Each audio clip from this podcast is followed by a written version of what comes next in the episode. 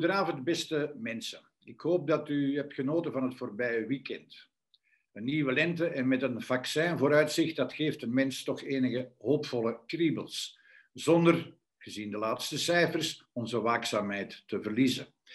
Vandaag willen we in nagedacht praten over instellingen en instituties die voor een groot gedeelte gefinancierd worden met overheidsgeld. De openbare omroep en de politieke partijen. De openbare omroep maakte de voorbije weken geen al te beste beurt. De docusoap of, zoals Knak het noemde, de sketchshow rond Bart de Wever kreeg weinig lovende kritiek. Maar vooral het debat tussen vaccinoloog Pierre van Damme en twee vaccincritici op de zevende dag van 14 februari gaf aanleiding tot serieuze commentaren. Door mensen die allerhande pseudowetenschappelijke theorieën verkondigen op voet van gelijkheid in debat te laten gaan met legitieme wetenschappers, geef je de stem van die mensen een gewicht die ze niet hoort te hebben. Dat zei Patrick Loobuik, een van onze gasten vandaag. En ook onze andere gast, Johan Braakman, vond het geen goed idee om iemand als Hilde de Smet, een notoire antivaxer, op hetzelfde niveau als Van Damme te plaatsen in een televisiedebat. Met deze bedenkingen zitten we midden in een interessante en belangrijke journalistieke probleemstelling, namelijk wie nodigen we uit, hoe brengen we het woord en wederwoord in beeld en wat is de rol van de journalist? Een probleemstelling die het waard is om over na te denken. Zeker in mediatijden waarbij ik soms de indruk krijg dat sommige programmamakers zodanig worden opgeslorpt door de dynamiek van de meningenfabriek dat zo belangrijke onderscheid tussen feit en opinie soms vervaagt en alle meninkjes, belangrijk of onbenullig, onderbouwd of niet, gelijkwaardig behandeld worden.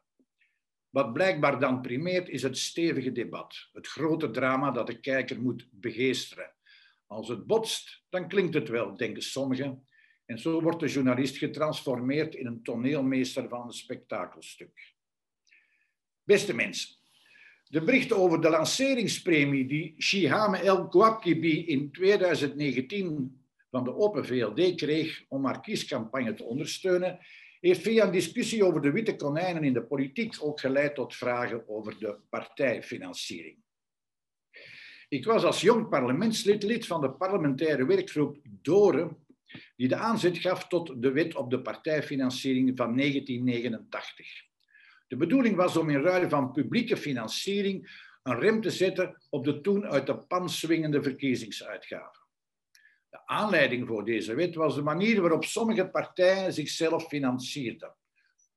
Dure studieopdrachten, miljoenen giften en anonieme geldenveloppes waren dagelijkse kost tot het Augusta-schandaal, de corruptiezaak rond de Italiaanse helikopterbouwer, niet alleen de Socialistische Partij, maar heel de wetstraat beroerde. Sindsdien zijn de regels aangepast. Onder het motto: hoe kleiner de gift, hoe kleiner de kans op corruptie. De vraag is nu, en vooral door de verschillende verhogingen de laatste jaren, of deze publieke financiering niet te ruimhartig is geworden, zacht gezegd. Het gaat nu ongeveer over 72 miljoen euro. En we weten ook dat sommige partijen grote bedragen van dat geld investeren in vastgoed en aan pure, soms heel persoonlijke propaganda, ook tussen de verkiezingen. Praktijken die volgens mij niet beantwoorden aan de oorspronkelijke doelstelling van de wet. Over deze en nog andere onderwerpen praten we vandaag met twee gasten die reeds aanwezig waren in nagedacht en die u ongetwijfeld kent van hun bedachtzaamheid in het publieke debat. Patrick Loobuik is als hoogleraar verbonden aan Universiteit Antwerpen en gastprofessor aan de Universiteit Gent bij de vakgroep Wijsbegeerte en Moraalwetenschappen.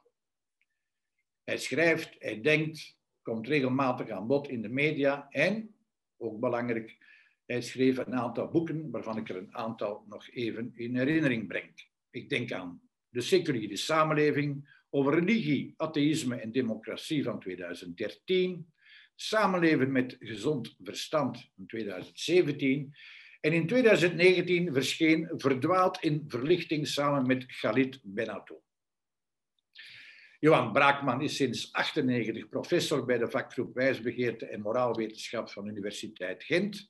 Ook hij komt in verschillende media regelmatig aan bod, maar schrijft ondertussen ook nog interessante werken, zoals De Ongelooflijke Thomas heeft een punt samen met Maarten Boudry in 2011. Er was eens over de mens als vertellende aap in 2015. En in 2019 redigeerde hij samen met Dirk Verhofstadt nagelaten geschriften van de betreurde Etienne Vermeers. En nu graag het woord aan Joël de Keulaar, van wie, samen met Maarten Boudry, verleden week het boek is verschenen Eerste hulp bij pandemie. Geef graag het woord aan Joël. Dankjewel Jos voor de prachtig gestoffeerde inleiding. Welkom iedereen, alle kijkers. Wij zitten nog altijd in coronamodus en uh, komen dus online naar u toe met nagedacht vanuit de warande. Met vandaag, uh, u hoorde het al, Johan Braakman en Patrick Loobuik als gasten. Uh, ik stel voor dat we er meteen induiken. Beide ehm, filosofen hebben zich over het onderwerp al uitgelaten, maar het is toch goed om dat nog eens goed grondig te, te bespreken. Laten we elkaar tutoyeren als iedereen daarmee akkoord gaat. Uh, Patrick, dan begin ik bij jou. Uh, Jos gaf het al aan met het opvoeren van antivaxers, of toch ja, een van de twee. Er, er, was Hilde de Smet, die duidelijk antivax is, en er was Sam Brokken, die misschien, laten we zeggen, vaccinkritisch is, maar daarom geen strikte antivaxer. Maar goed, die discussie in de zevende dag onlangs van die twee artsen met uh, Pierre van Damme, daar heeft de VRT een fout gemaakt, vind jij? Ja, inderdaad. Ja, inderdaad. Um, dus inderdaad, die Hilde de Smet en Sam Brokken, uh, ze zijn een publiek debat in één zak gestoken en strikt genomen uh, klopt dat niet. Ik heb gezien dat die Sam Brokken ook wel een beetje misnoegd is over het feit dat hij een antivaxer wordt genoemd. Hij is strikt genomen geen uh, antivaxer, maar hij, is, hij behoort wel tot, tot ja, de, de twijfelzaaiers. Het is iemand die, als je zijn opnames beluistert, zijn gesprekken op YouTube, die de, ja, het virus eigenlijk minimaliseert, ook uh, de maatregelen in twijfel trekt en in dezelfde lijn dan, zo gaat dat dan verder, dat zijn allemaal ook opvattingen die in één bubbel zitten. Dat is ook interessant om te zien. Gaat hij die vaccins ook verdacht maken? Uh, bijvoorbeeld, hij heeft uitspraken gedaan waarin hij zegt, als we geen maatregelen zouden nemen, dan zouden we slechts uh, eh, 26.000 doden hebben in België. En we zijn nu al over de 20.000, dus waarvoor dienen die maatregelen? Terwijl als je daar, laten we zeggen, meer verstandige wetenschappers over hoort, dan is wat, men, wat we zouden kunnen verwachten rond overlijdens, en, en uh, ook, het gaat ook trouwens niet alleen over overlijdens, maar ook over blijvende schade, mensen die ziek zijn, de, dan, dan is dat een heel ander verhaal. Dus als je dat een beetje zo opsnort als journalist, dan zou ik ja, dan zou ik zo'n persoon toch niet uitnodigen voor, voor een duidingsprogramma. Hilde de Smet is eigenlijk nog een beetje erger. Uh, daar, zij, is eigenlijk, zij heeft eigenlijk een anti-wetenschappelijke houding, denk ik. Dat is zo iemand die meer vanuit een natuurgeneeskunde hoek komt. Um, en dat kunnen stemmen zijn, dat zijn stemmen die leven uh, in de samenleving. En het is dus zeker ook de taak om, van de VRT om die op een bepaalde manier naar boven te brengen. Want ik heb een stuk gelezen van... Um, voormalige journalist uh, Siegfried Brakke, uh, waarin hij um, ja, mijn, mijn kritiek uh, bekritiseert. En hij zegt, ja, we moeten iedereen in de samenleving, alle stemmen moeten aan bod uh, komen. Maar je moet natuurlijk goed nadenken hoe je dat doet. En dus, zoals ik al gezegd heb, door die mensen op gelijke voet te zetten met iemand als Pierre van Damme, dan geef je die mensen te veel eer. En bovendien, um, het gaat hier ook niet over, wat je zou nog kunnen zeggen, we gaan eens, uh, Johan heeft dat ooit al eens gedaan, denk ik, een creationist te woord gestaan uh, op een in een televisieprogramma. Ja, oké, dat is ook op zich iets onschuldiger misschien in die zin. We zitten vandaag in een crisis en we hebben, dan, we hebben dan... Veel mensen zijn zoekende en je moet dan zorgen als, als openbare omroep dat je mensen op een goede, degelijke manier informeert en niet de, de, de, de, de, de twijfel die van, van twijfelachtig allooi is, ja, zomaar een podium geven. Ik kom bij Johan. Uh, Johan, hoe, uh, ja, ah, laten we zeggen, maak van de gelegenheid gebruik om de journalisten die kijken, niet, niet alleen de kijkers, maar ook uh, de journalisten. Hoe maakt een journalist het onderscheid? Hoe weet je dan, als journalist, van deze twee figuren kan ik wel op dezelfde hoogte brengen, die kan ik met elkaar in debat laten gaan, maar die partij en die partij, nee, dat, uh, dat gaat niet. Hoe, hoe pakt een journalist dat aan? Ja, ik begrijp dat dat niet zo eenvoudig is. Nu, ik ga daar zo dadelijk iets over zeggen, maar misschien eerst even dit. Ehm, ik denk dat wie dat debat eh, gezien heeft in de zevende dag, ik zou daar nu ook niet te zwaar gaan aan tillen. Maar wat ik wel interessant vind ook, is dat die mensen natuurlijk misschien tegen hun zin in zekere zin ook geframed worden. Dus Patrick wijst erop dat uh, Sam Brokken, die ik verder ook niet ken, misnoegd is dat hij een antivaxer wordt genoemd. En ik begrijp dat wel, want dat, dat, sommigen zullen dat een heuse naam vinden, maar voor de meeste anderen is dat, uh, is dat niet zo sympathiek om zo genoemd te worden. En er is natuurlijk veel nuance. als je tegen de avondklok bent, ik zeg maar wat, dan ben je nog niet per se een antivaxer. Dat woord heeft ondertussen zo'n beetje een bijklank gekregen van iedereen die zich verzet tegen de maatregelen, tegen wat uh, de ondertussen bekende virologen zeggen enzovoort. Dus zodra je een woord van kritiek uit, word je een antivaxer genoemd. Hè. En ik ben het er wel mee eens, dat moeten we niet doen. Hè. We moeten daar de nuance toch voor ogen houden. Maar alleen al de setting natuurlijk in de zevende dag. Je hebt twee mensen aan de ene kant van de tafel en twee mensen aan de andere kant van de tafel. En de ene kant verdedigt de wetenschap en de andere kant is dan eerder de pseudowetenschap enzovoort. Dus ik denk dat, dat daar een gevaar voor framing ook bestaat. Hè. Meneer Brokken werd in dezelfde zak gestopt als uh, dokter De Smet. En ik, ik denk dat daar inderdaad toch wel zeer grote verschillen zijn. Dus, dus dat is eigenlijk toch al een fout geweest, denk ik, van de mensen die het debat voorbereid hebben van de zevende dag. Hè. Dus dat die... Hoe, hoe, wat, wat, hebben, hoe kunnen die mensen die dat debat voorbereiden, dat zijn waarschijnlijk hele jonge journalisten, en die hebben gedacht, we gaan hier eens een debat organiseren, een pro en een contra, ups, en we zijn vertrokken. Ja, wel, ik denk dat je je goed moet informeren natuurlijk eh, over de achtergrond van die mensen, over waar zij precies voor staan. Je moet, eh, als je die mensen telefonisch contacteert, en meestal gebeurt dat, je moet toch zeer duidelijk op voorhand weten wat, wat is precies hun opvatting. Want dat stoorde mij ook aan het debat, dat in het bijzonder dus uh, dokter De Smet, die, die relatief lang aan het woord is kunnen zijn, Sam Brokken heeft weinig kans gehad om, om zijn mening te vertellen. En wat hij zei werd direct gecounterd door professor Van Damme. Dus ja, ik kan daar niet zoveel uit afleiden, op, uit uh, wat hij daar gezegd heeft, wat precies zijn opinie is verder. Maar Hilde de Smet is, is tamelijk vaak aan het woord geweest. Maar als je kijkt naar de website van de vereniging waar zij toe behoort, die Artsen voor Vrijheid, dan zie je dat daar eigenlijk toch veel sterkere standpunten worden ingenomen. Er is bijvoorbeeld een, een link op hun website die aangeeft dat, uh, dat het poliovaccin misschien niet nodig is, dat je dat niet moet onmiddellijk laten toedienen enzovoort. Maar nu ja, dat vind ik toch al vrij gevaarlijk advies. Hè. De meeste artsen die eraan verbonden zijn, zijn homeopaten. Dat, dat zegt toch ook veel. Dat is een debat op zich, want je moet dat dan uitleggen. Waar, waarom staat homeopathie buiten de wetenschappelijke geneeskunde? De meeste mensen weten dat niet. Ze denken ook dat dat iets met kruiden te maken heeft en zo. Dat is pertinent niet juist. Hè. Homeopathie is, is, iets wat domweg niet werkt. Hè. Dat is al heel vaak aangetoond. Dus ik denk, als je zo'n debat voorbereidt als journalist, dat zijn toch de zaken die je moet weten. Zodat de vragen die de journalisten daar dan ter plekke kunnen stellen, toch direct naar de kern van de zaak kunnen gaan. Hè. En ik, ik had het gevoel, ja, het was in die zin wat dat betreft niet goed voorbereid. De vraag, moet je die mensen een forum geven? Wel, ik, ik sluit mij daar zeker in grote lijnen aan bij, bij Patrick.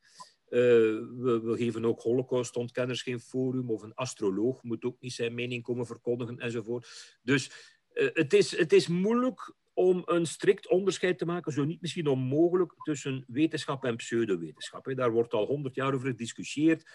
Uh, grote filosofen als Karl Popper en anderen hebben daar van alles over geschreven.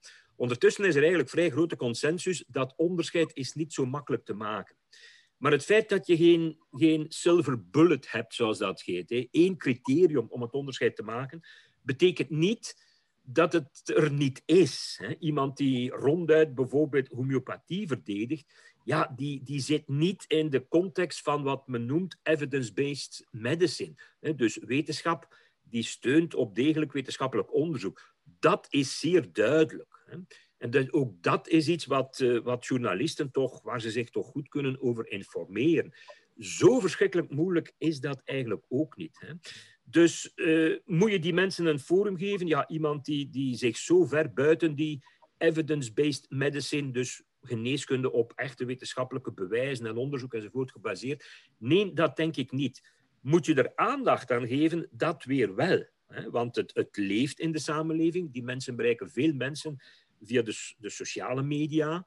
Die YouTube-filmpjes worden deftig bekeken enzovoort. Dus, dus als journalist van de VRT, of elke ernstig journalist, denk ik, moet daar wel degelijk aandacht aan geven. Hè? Maar je moet goed nadenken over, over de, de vraag, hoe, hoe doe ik dat?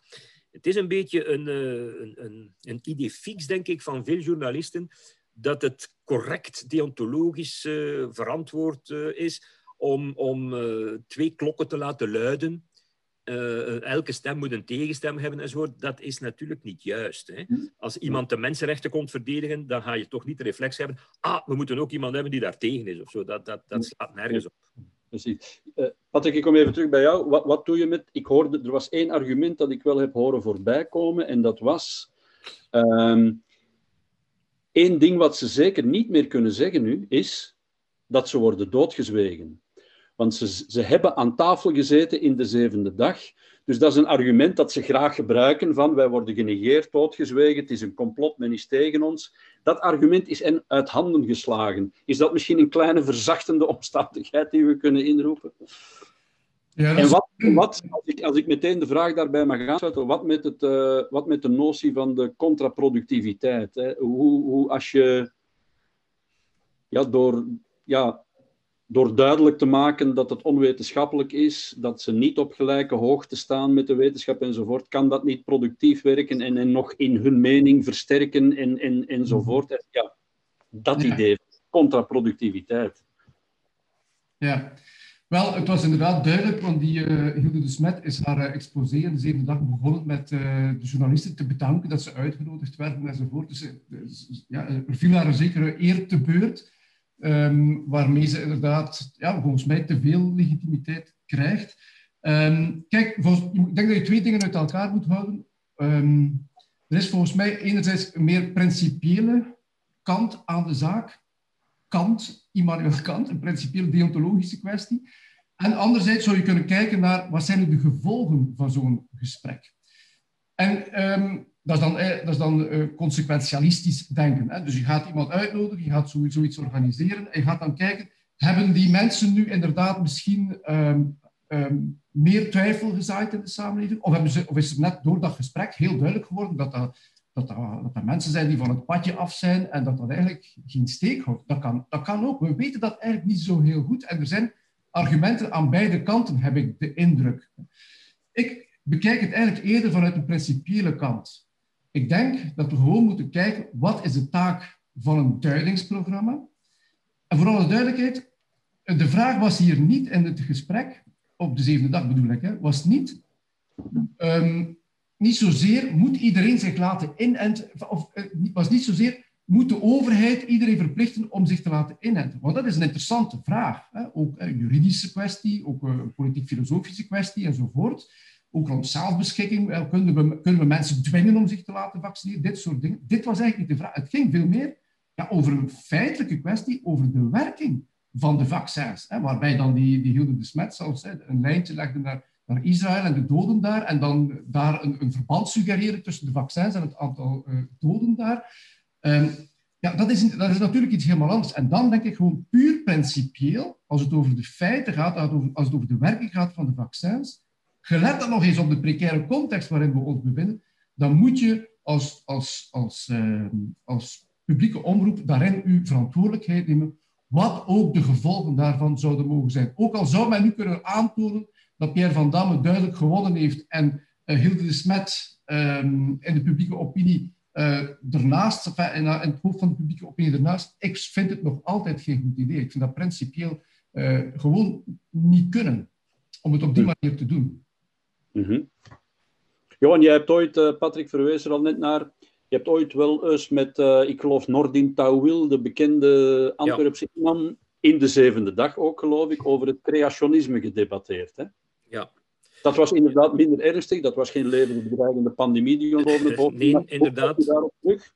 Dat is een verschil uiteraard. Nu, nu ik heb ook wel uh, in, in allerlei zaaltjes en cafés met uh, allerlei mensen uh, die tot de pseudowetenschap eerder behoren gedebatteerd. Dus ik ben daar niet per se a priori tegen. Hè. Maar je moet het inderdaad in de context zien nu van die pandemie enzovoort. En, en er is al veel twijfel en, en we willen toch die, dat, dat percentage voor de groepsimmuniteit behalen enzovoort. Hè. Dus de context is inderdaad nu toch helemaal anders. Ehm, ja, ik, ik, kijk daarop terug. Ik herinner me dat ook nog. Uh, daar was toen veel rond te doen. Het was het Darwinjaar uh, net toen. Vandaar dat, uh, dat daar aandacht werd aangegeven. En ehm, ik had er denk ik ergens in een opiniestuk of zo op gewezen dat behoorlijk wat eh, moslimjongeren de evolutietheorie verwerpen. En op zich vind ik dat wel een ernstig onderwerp. Hè. Dat wordt wat doodgezwegen, dat is een beetje taboe. Maar uh, ja, toch is dat een probleem. Hè? Als je dus met een, een halve klas zit in de les biologie, die, uh, die, die zegt, ja, meneer, mevrouw, wij geloven dat allemaal niet, dat is allemaal onzin, en, enzovoort en zo verder. Ja, ik vind dat wel een probleem, omdat dat, dat helpt de wetenschappelijke geletterdheid niet. Je, dat, dat verhindert het doorstromen naar hoger onderwijs. En als je zoiets als evolutietheorie verwerpt, ja, dan is de kans groot natuurlijk dat je ook niet echt andere wetenschappelijke inzichten zomaar aanneemt. Ik denk bijvoorbeeld aan, aan de data die we hebben omtrent vaccinatie en de virologie enzovoort. Dus, dus het, het is een, een zuur dat wel allerlei zaken kan aantasten. Dus het onderwerp op zich vond ik toen wel belangrijk genoeg. Nu ja, je weet hoe dat gaat. Ik krijg een telefoontje of ik met die man in debat wil gaan. Ik kan dan nee zeggen, maar dan, dan laat men hem misschien aan het woord zonder een tegenstem. Of dan komt er misschien iemand anders waarvan ik dan zit te denken, ja, eh, die doet het niet zo goed. dat, dat kan altijd. Dus, ja, dus ik, je maakt de beslissing om te zeggen, goed, oké, ik doe dat. Ik denk dat dat toen goed afgelopen is. Net zoals het met Pierre van Damme zeer goed afgelopen is in de zevende dag. Maar ik ben het eens met Patrick, dat is eigenlijk het punt niet. Hè. Op, op zich, het organiseren van zo'n debat zelf, alsof het over twee gelijke stemmen gaat, is, is niet correct. Hè? En ik denk het belangrijkste hier is, men, men moet proberen duidelijk te maken dat dit niet is hoe wetenschap werkt. In wetenschap wordt er voortdurend natuurlijk kritiek gegeven. Ja, het, het, is de taak in zekere zin voor een deel van een wetenschapper om aan te tonen dat zijn collega-wetenschapper ongelijk geeft. Het is de kwetsbaarheid van de wetenschap die zorgt voor haar vooruitgang. Dat is een heel belangrijk onderdeel. Maar je mag dat niet verwarren met mensen die er eigenlijk niet zoveel verstand van hebben, laten we wel wezen, die er buiten staan, die kritiek kunnen geven. Zo werkt het natuurlijk ook niet. Hè? Dus, dus dat zijn zaken die je moet duidelijk maken. Ik denk dat ik eerder, het eerder een goed idee zou vinden, moest men in de journalistiek dit soort kwesties, bijvoorbeeld dat er creationisme in onze samenleving bestaat, dat er uh, een, een antivax-mentaliteit bestaat en, en dat, dat veel mensen uh, pleiten voor beter gebruik van homeopathie en andere middelen die aantoonbaar niet werken enzovoort. Ik denk dat het belangrijk is dat men zich afvraagt waar komt dat eigenlijk vandaan? Hè? Waarop drijft dat? Wat is de verklaring daarvoor? En je zou dus bijvoorbeeld in de zevende dag dan een, uh, een expert kunnen uitnodigen die kan duiden hoe ontwikkelen zich dergelijke ideeën. Of een communicatiespecialist, hè, die, die je de vraag kunt stellen, ja, hoe, hoe ga je daarmee om? Want, want we weten, zonder veel wetenschappelijke discussie, laten we wel wezen, dat dat vaccin echt wel belangrijk is, dat zo rap mogelijk zoveel mogelijk mensen gevaccineerd moeten worden enzovoort. Ondanks allerlei discussies, dat is ook belangrijk, binnen de wereld van de epidemiologen, vaccinologen, virologen, natuurlijk debatteren die mensen over van alles en nog wat. Zo gaat dat in gezonde wetenschap. Vandaag wordt dit gepubliceerd en, en overmorgen een studie die dat weer nuanceert enzovoort. Dat lijkt dan voor de buitenwereld alsof die mensen het ook, ook allemaal niet weten. Maar in werkelijkheid toont dat aan dat ze op de goede weg zitten. Ja? Maar ik denk dus, uh, gebruik maken van de kennis die wij hebben in communicatiewetenschappen, psychologie, sociale psychologie, sommige filosofen, wetenschapsfilosofen enzovoort, om ons te leren hoe komt het dat dit soort afwijkende meningen kunnen ontstaan en een zeer groot publiek kunnen bereiken. Laten we wel wezen. We gaan straks misschien over de Verenigde Staten praten, maar uh, ja, QAnon, complottheorieën, uh, Stop the Steal, alsof die verkiezingen dus uh, een groot bedrog waren. De, tientallen miljoenen mensen zijn daarin meegegaan. Het creationisme in de Verenigde Staten dat is nog altijd meer dan 40 procent. Dat het boek Genesis letterlijk neemt. Dat is niet omdat ze daar genetisch minder in staat zijn om wetenschap te begrijpen. Hè? Dus dat, dit, dit, dit is menselijk. Dat kan hier even goed zich ontwikkelen. Het is hier besmettelijk, een beetje ironisch. Dat gaat viraal, dit soort pseudo-wetenschappelijke opvattingen, complottheoriezaken enzovoort. Dus, dus wat mij zou interesseren is een, een item in de zevende dag waarin men probeert te duiden waar komt dat eigenlijk vandaan? Hoe komt het bijvoorbeeld dat een deel van de artsen, het zijn er ook niet zo geweldig veel, maar toch, die, die mensen hebben een serieuze opleiding gehad, en dat zij dan toch vallen voor werkelijk, ja, je, je houdt het soms niet voor mogelijk. De grootste kwakkels, fake news, pseudowetenschap, vormen van kwakzalverij enzovoort, en die dat dan zeer hardnekkig gaan verdedigen. Zo nu en dan duikt dat eens op. Nu bijvoorbeeld in de coronacrisis ja, heb je daar die harde kern van mensen die, die ja, van alles gaan vertellen over COVID-19 en, en, en het virus, waarvan zelfs ik, en, en ik ben daar een totale leek in, ik zie van ver, ja jongens, dit kan echt niet kloppen. En jullie zijn artsen. Waar komt dat vandaan? Dat, dat denk ik, is, is een heel interessant item hier, waar zeer weinig aandacht wordt aan gegeven inderdaad. Ik, ik kom zelfs terug bij Pat. Ik zou, zou misschien even willen zeggen, voor de, omdat het een interessante eigen ervaring is. Dus die groep inderdaad, Artsen voor Vrijheid, waar Hilde de Smet deel van uitmaakt, die verdedigen ook de arts uh, Johan Denis. Ja. Johan, Johan Dennis. Dat is een man bij wie ik mij in ehm, 2013 uh, undercover, dus incognito, heb aangeboden als ik werkte toen bij de Standaard en ik had me toen een uh, bevriend oncoloog had mij een hersenscan gegeven. Ik had een, een schuilnaam aangenomen, Jacob Hermans. Ik had een hersenscan met Jacob Hermans, dus dat is allemaal goed afgedekt. En uh, de normale reactie van een arts op die hersenscan had moeten zijn, dat had ik bij verschillende artsen gecheckt. Hier is echt een probleem. Deze tumor moet eigenlijk zo snel mogelijk worden weggenomen, want die begint te drukken op je hersenen en u, u loopt allerlei risico's. En ik ben toen bij Johan Denis geweest en zijn advies was toen, dat heeft in de krant gestaan, uh, dat ik een beetje minder water moest drinken. Ja. En dat het dan allemaal wel uh, in orde zou komen. Dit geheel uh, terzijde. Dus dat soort artsen... Dat soort ja, artsen wel, dit zal u... Discussie voor de mensen die kijken, ja. Dat soort ik ga er zelf nog een, een, kleine anekdote aan toevoegen.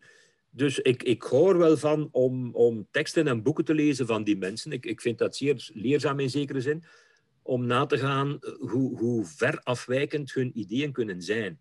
Ik ben nu net een boek aan het lezen, ik ga er geen reclame voor maken, uh, dus ik ga de auteur niet vernoemen, maar het is een auteur die beweert dat het virus via de televisie wordt verspreid. Hè? Om, om maar te zeggen. En een van de artsen voor vrijheid heeft daar een zeer lovend nawoord in gepubliceerd. Ja, ja, okay. Dus ik, ik wil maar zeggen hoe, hoe ver dat gaat. Hè? Ja. Ja. Patrick, ik kom terug bij jou, want je hebt al een interessante kwestie aangesneden. Um, moeten we voor iedereen of voor bepaalde groepen dat vaccin kunnen verplichten? Vraag 1. En vraag 2. Mogen we aan gevaccineerdheid bepaalde voorrechten verbinden? Mogen we bijvoorbeeld straks zeggen: u mag op restaurant, of u mag naar het theater, u mag naar de voetbalwedstrijd, maar u moet wel uw vaccinpaspoort tonen. Is dat iets waar we naartoe mogen, moeten gaan? Ja, dat is een interessante denkoefening op dit moment. Want we, zijn, we hebben nog een veel te lage vaccinatiegraad om eigenlijk daar al uh, concreet mee aan de slag te gaan. Maar je ziet dat bijvoorbeeld Israël op dit, op dit eigenste moment uh, toch heel duidelijk in die richting uh, aan het gaan is.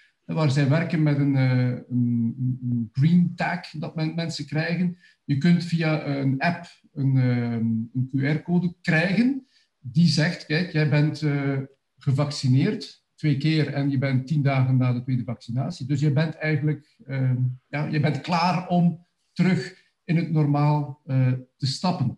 En dat creëert natuurlijk um, moeilijkheden in die zin dat je, dan de, dat je, dat je de samenleving in, in, twee groepen deelt. En dat, dat ligt gevoelig natuurlijk, en ik begrijp dat wel. Mensen die gevaccineerd zijn en die meer vrijheid krijgen, en de mensen die niet gevaccineerd zijn en die niet die vrijheid krijgen, of nog niet die vrijheid um, krijgen.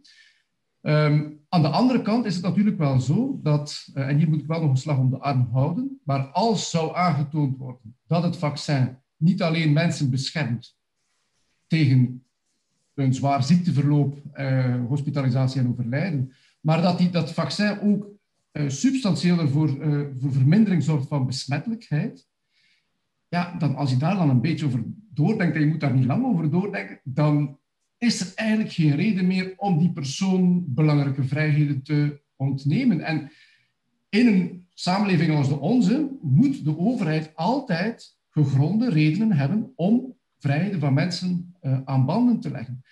Eenmaal dan mensen niet gevaccineerd zijn en geen gevaar meer zijn voor andere mensen, want daar komt het dan toch vooral op neer, dan is er geen reden meer. Hè. Dus het zal zaak zijn, denk ik, uh, voor de komende tijd, dat die vaccinatiecampagne zo snel mogelijk verloopt. Want als, als dat heel lang in de tijd uh, uitgerekt is, dan is er dan eigenlijk sowieso geen goede kant aan. Ofwel zeg je samen uit, samen thuis, wat nu een beetje het devies is van onze, van onze politici.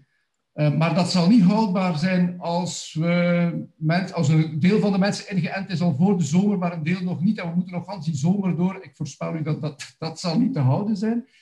Anderzijds, als je zegt we gaan in twee groepen werken, en dat duurt dan ook heel lang tegen dat die laatste mensen, bijvoorbeeld mijn kinderen die dan 18 zijn, eh, ook ingeënt worden, ja, dan gaat dat ook lastig zijn natuurlijk. Want zij zullen dan zien dat hun ouders en zeker hun grootouders ondertussen in Mallorca enzovoort en, en, en overal in de wereld misschien, eh, of van Europa toch, uh, vakantie kunnen vieren en zij zouden hier nog thuis zitten. Dus goed, mogelijk wordt de soep niet zo heet opgediend. Hè. Dus we gaan mogelijk wel hè, um, stapsgewijs door de kwetsbaren eerst in te enten. Dat is trouwens een volstrekt legitieme keuze. Uh, oude mensen eerst, kwetsbare mensen eerst. Um, en dat zou er al moeten kunnen voor zorgen, hè, die modellen zijn er ook wel, om dan te zien, hè, dat zal een, een, enorme reductie, voor een enorme reductie zorgen, in principe toch, van het aantal um, uh, hospitalisaties en overlijdens. En dat zou, ja. Ja, en dat zou dan de mogelijkheid moeten bieden om, om de samenleving stap voor stap voor iedereen gelijk uh, te openen. Maar de, tegelijkertijd, het, speelt eigenlijk nu al. Hè. Uh, dus men is bijvoorbeeld nu al aan het nadenken, en ik vind dat terecht, hè, over de woonzorgcentra. Straks hebben we woonzorgcentra waar 90% van de inwoners gevaccineerd zijn en 70 of 80% van de personeelsleden gevaccineerd zijn. Ja, in, in Israël noemt men die Green Islands, en dat zijn groene eilanden. Ja, ik heb er niks op tegen, en ik hoop ook eigenlijk toch de meeste mensen niet, dat we voor die mensen de, ja, de teugels wat kunnen vieren. Die mensen mogen terug samenkomen, die mensen mogen terug activiteit doen, zolang het intern blijft. Hè, zolang het, dus er geen contact is met de buitenwereld, dat is iets anders, bezoekers enzovoort.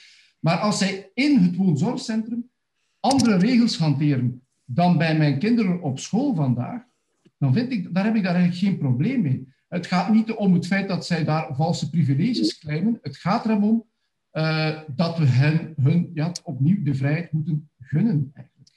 Ja. En dat is misschien ja. Maar... ja, ik zou even nog een, een, een, even een ander onderwerp toch even in de groep willen gooien ook. En Jos raakte eraan. Er is, er is het wetenschappelijke debat, waarin we dus uh, bij voorkeur, daar zijn we het ondertussen over eens, geen kwakzalver op dezelfde hoogte zetten als een wetenschapper. Er is ook het democratische debat. Uh, met vertegenwoordigers van het volk, met mensen die zich verkiesbaar stellen, mensen die verkozen zijn, maar die bijvoorbeeld wel racistische uitspraken doen, of die uh, er een racistisch gedachtegoed op nahouden en daaraan ook uiting geven. En die vraag laait ook opnieuw helemaal op. We, hebben, we, we, voeren dit debat al 30 jaar, maar het was een beetje gaan liggen. Maar met Schild en Vrienden en Dries van Langenhoven laait dat debat weer helemaal op. En dat is de vraag, Johan, ik kom, kom eerst even bij jou. Moeten we een dergelijke hoe zal ik het zeggen? Moeten we een dergelijke vuistregel ook gebruiken in democratische debatten? Is het, is het geoorloofd dat de VRT Dries van Langenhoven tegenover Christophe Calvo in debat zet? Of zeg je daarvan, nee, eigenlijk kan dat ook niet, want van Dries van Langenhoven weten we, deze man verspreidt racistische denkbeelden en ja, ook daar doen we eigenlijk liever niet aan mee. Ja.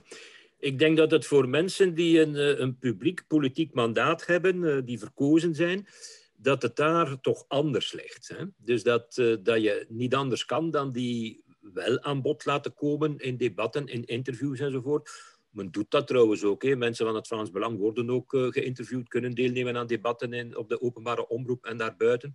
Dus, uh, dus ik denk dat het daar heel lastig is om die mensen niet aan het woord te laten. Maar je, je, moet het zeer goed voorbereiden, je moet, het, je moet opletten tegenover wie staan ze, je moet het duiden enzovoort natuurlijk. Hè. Maar ik denk dat je daar niet, niet kunt aan ontsnappen, dat die mensen ook uh, hun zeg moeten kunnen doen als verkozenen van het volk. Hè. Um, natuurlijk, stel dat ze aan haatzaaien doen of, of uh, racistische opmerkingen maken, dan kun je natuurlijk altijd een proces aanspannen. Hè? Dus, dus er is de begrenzing van de wet uiteraard ook. Hè?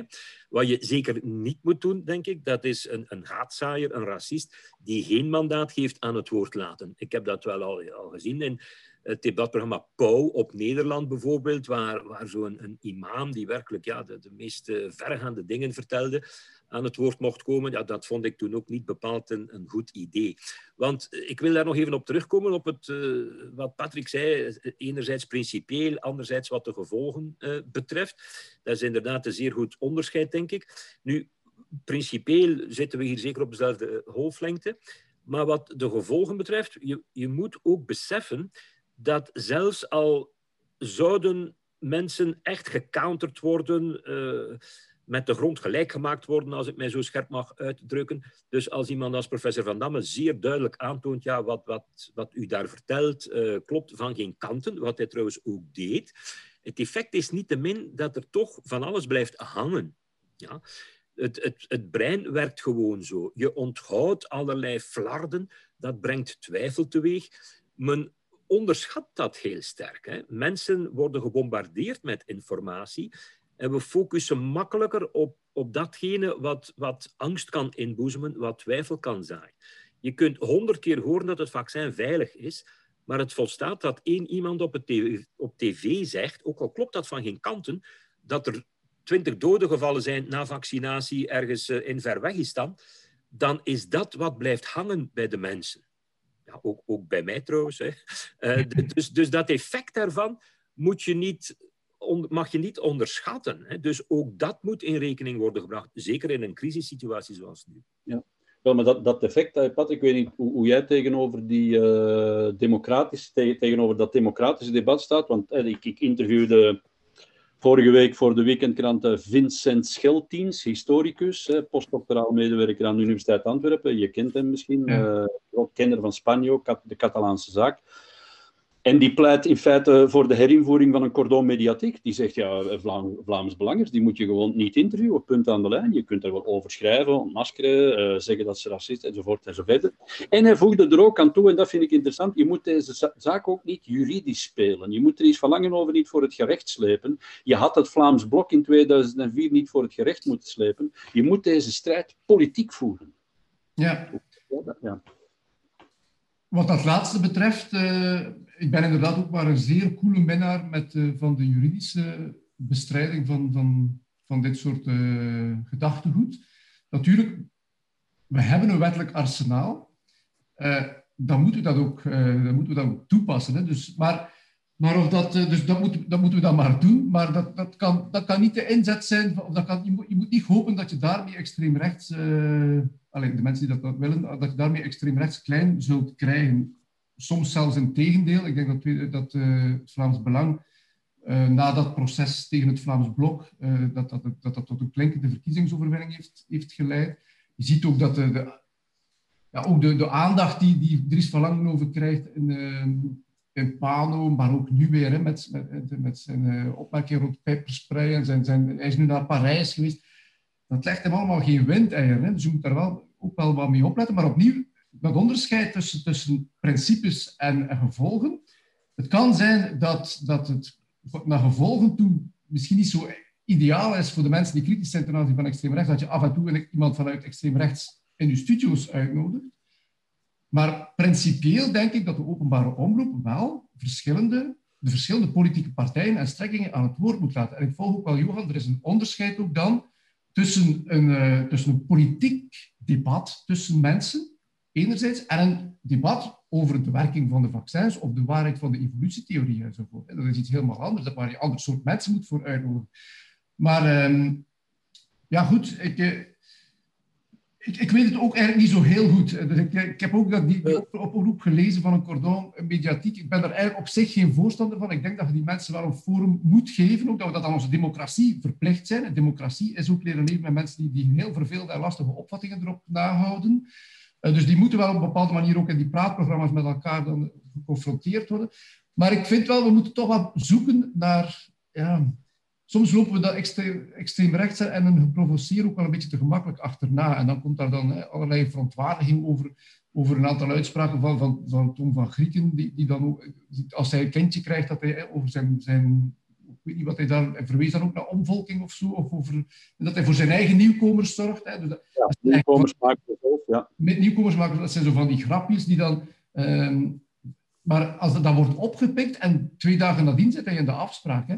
En nu opnieuw, hè, dus um, hij komt met pepperspray naar de, naar de VTM en dan drie dagen nadien zit hij ook opnieuw in de afspraak. Dus die mensen kennen, dat, kennen die systemen zeer goed. En ik heb soms de invloed, indruk dat wij daar allemaal met onze open ogen uh, intrappen. En dat vind ik niet zo verstandig. Johan? Ja, ik denk inderdaad, je moet daar niet inlopen in dat soort trucs. Hè. Dat is eigenlijk zeer doorzichtig. Maar wat we misschien tot nu toe nog niet uh, hebben uh, vermeld, dat is, los van moet je die mensen een uh, forum bieden in, in mainstream media, zoals het dan genoemd wordt. er zijn natuurlijk de sociale media. Hm. En die, die, het belang daarvan is voor heel veel mensen die tot die achterban behoren, eigenlijk veel groter. Ze hebben sowieso al geen vertrouwen meer in de, in, de morgen of, of in de VRT of zelfs in VTM of het nieuwsblad. Ze zoeken hun informatie elders, hè, want er is een heel groot wantrouwen naar de traditionele media toe, net zoals trouwens naar politici, naar, naar wetenschap, hè, naar allerlei vormen van ja, oorspronkelijk toch een zekere autoriteit en een zeker gezag. Dus de, de discussie hier moet misschien toch in essentie ook gaan over de vraag, ja, hoe, hoe winnen we dat terug? Hè? Waar komt dat vandaan, dat wantrouwen? Hoe komt het dat mensen geen respect meer hebben voor het, het weerleggen van wat beweerd wordt? Als iemand van, van het Vlaams, Belang, Vlaams Belang iets beweert over migratie bijvoorbeeld, en er is een socioloog die kan aantonen dat dat absoluut niet klopt, dan, dan dringt dat domweg niet door. Hè? Mensen hebben reeds hun opvattingen a priori. En het is eigenlijk te vergelijken met, met de, antivax-discussie, moet je die een forum geven. De mensen die daarachter staan, hebben sowieso reeds hun opinie. Die laten zich dus niet zomaar uh, beïnvloeden of gaan niet zomaar van mening veranderen door een tegensprekelijk, een tegenfeitelijk debat, door een, een professor, uh, een expert die komt zeggen hoe het wel zit. Zo, zo werkt dat niet. Hè. De, als de cijfers iets heel anders zeggen over migratie, dan wat iemand, iemand, van het Vlaams Belang beweert, dan maakt dat op die mensen ook geen enkele indruk. Hè. Dus, dus ik denk dat we daar zeer goed moeten over nadenken. We zitten in die context van de sociale media, van, van sloganeske boodschappen, van hele korte berichtjes op Facebook enzovoort en zo verder. Dat is een heel andere situatie. Hè. Dus, dus, dus hoe pak je dat aan? Dat is een vraag, denk ik, uh, ja, die echt centraal moet staan. Hè. Je moet het vertrouwen terugwinnen, je moet, je moet mensen terug kunnen doen inzien dat, dat ook zo'n debat in de afspraak of de zevende dag of zo, ja, God, ja dat, dat, dat kan eens interessant zijn, maar al bij al zo verschrikkelijk informatief is dat ook niet. Dat leert ons iets over wat er leeft in de maatschappij enzovoort, maar je gaat daarmee mensen niet informeren over wat al bij al toch buitengewoon complexe problemen zijn. Zie je, dat, dat vraagt echt wel meer tijd. Uh, doen de media dus niet goed genoeg hun werk? God, ja, dat is, dat is heel moeilijk. Er zijn zoveel media, niet waar? Maar ik stel bijvoorbeeld wel vast dat de VRT geen deftig wetenschapsprogramma meer heeft. Hè. Uh, vroeger had je zo nog minstens een, een uur op zondagavond een programma, zo genre Horizon. Hè. Men nam zelfs dingen naar soms ja, wel, ja dat, dat klinkt nu zeer opbollig, maar niettemin, sommige items hebben een uur nodig. Hè. Kom maar, jongens, het is maar een uur. En dat kan eigenlijk al niet meer. Hè. Dus het is, het is een, een oude klacht natuurlijk, dat het allemaal te snel enzovoort enzovoort. Maar uh, ja, het, het, is wel waar. Hè. Dus je moet mensen uitleggen, niet alleen hen laten met feiten of zogenaamde feiten of fake news dus noods naar elkaar gooien.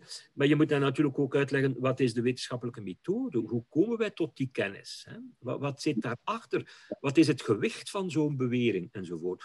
Of het nu over uh, de vaccinproblematiek gaat of over ja, politieke kwesties, dat maakt eigenlijk niet zoveel uit. Je kunt ook in de politiek een evidence-based benadering voorstreven natuurlijk. Mm. heel kort Ah, ja. Want je, ik vind wat, wat Johan zegt, het, het, belangrijkste woord daarin voor mij is, uh, is wantrouwen. Wantrouwen versus vertrouwen.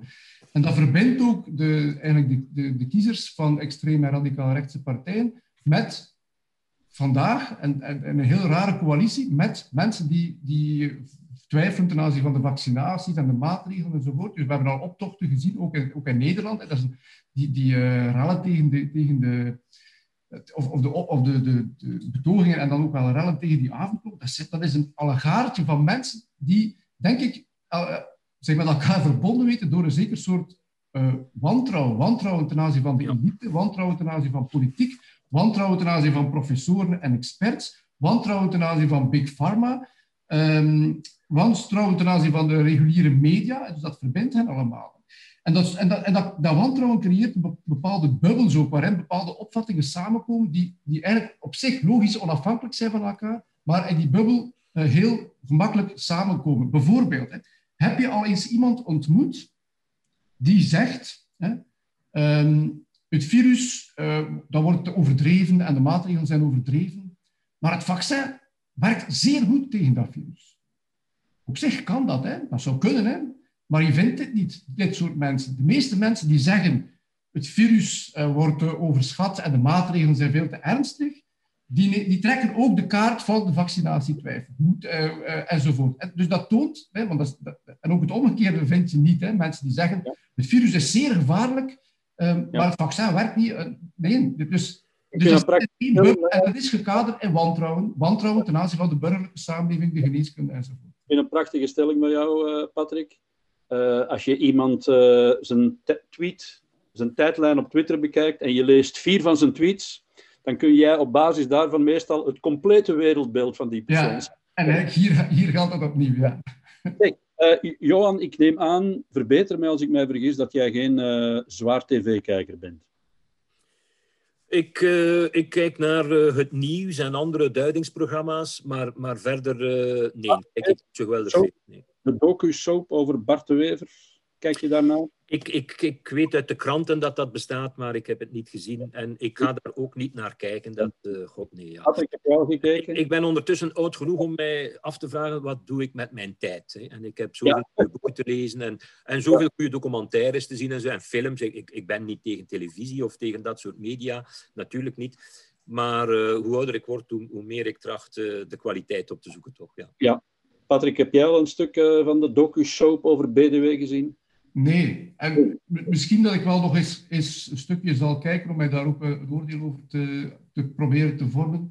Um, maar ik heb het nu niet gezien. En het, op zich is natuurlijk, vind ik wel merkwaardig dat uh, Bart de Wever slaagt er goed in, hè, om zo journalisten onder de arm te kunnen nemen die hem dan in zijn dagelijkse leven volgen. De eerste keer denk ik dat hij, daar, dat, hij dat heeft kunnen doen.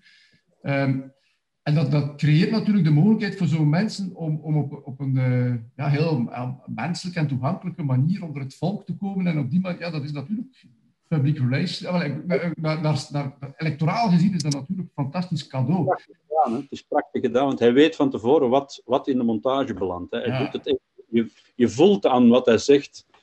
Ja, hij zegt, hij heeft het echt helemaal in de handen. Peter Kasteels van Knak noemde het in zijn column een sketchshow.